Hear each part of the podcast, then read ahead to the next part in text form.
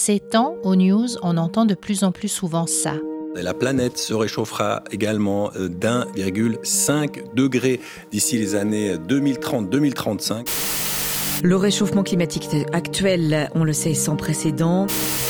Les incendies de forêts dévastateurs en Grèce cet été ont touché plus de 150 000 hectares. Et quand on parle d'écologie, on entend surtout ça. L'éco-anxiété, c'est le mal de ce début du 21e siècle. Mais ça se soigne, ça pourrait se soigner, on peut en sortir.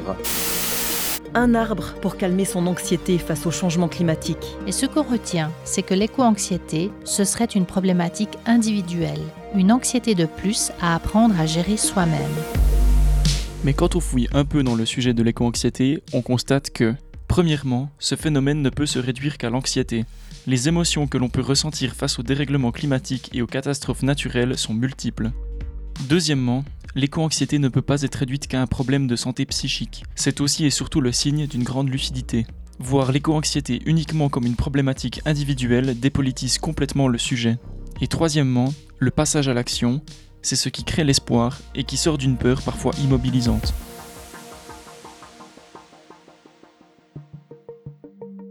Nous sommes Radar RP, une agence lausannoise qui communique sur des sujets d'intérêt général. Dans notre travail, nous nous investissons pour promouvoir la santé, partager la connaissance scientifique ou favoriser l'inclusion dans la société. Nous sommes convaincus que ce sujet de l'éco-anxiété est bien plus porteur d'espoir que d'apprendre à son audience à gérer son éco-anxiété.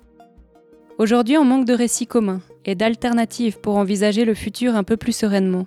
Ce podcast, c'est l'occasion de tendre le micro à celles et ceux qui se bougent pour demain. Et oui, des perspectives nouvelles et des projets porteurs d'espoir, il y en a beaucoup en Suisse. Cette série, c'est 8 témoignages en français et aussi 8 en allemand, réalisés par l'agence suisse alémanique Podcast Schmiede, la première agence de podcast en Suisse pour qui la santé et la durabilité ont fait partie de l'ADN depuis sa création. Radar et Podcast Mide, nous voulons parler de l'éco-anxiété différemment, en rappelant que ces émotions peuvent surtout être un levier pour passer à l'action. Nous croyons en ce projet et nous ne sommes pas les seuls. Des chercheurs et chercheuses en durabilité, des psychiatres, des journalistes, un prix Nobel et plein d'autres experts et expertes de différents domaines ont validé notre approche. Ce crowdfunding, c'est un premier pas pour couvrir les coûts de production de cette double série romande et alémanique. Pour mener à bien ce podcast sur l'éco-anxiété, ou plutôt contre l'éco-anxiété, nous avons besoin de vous.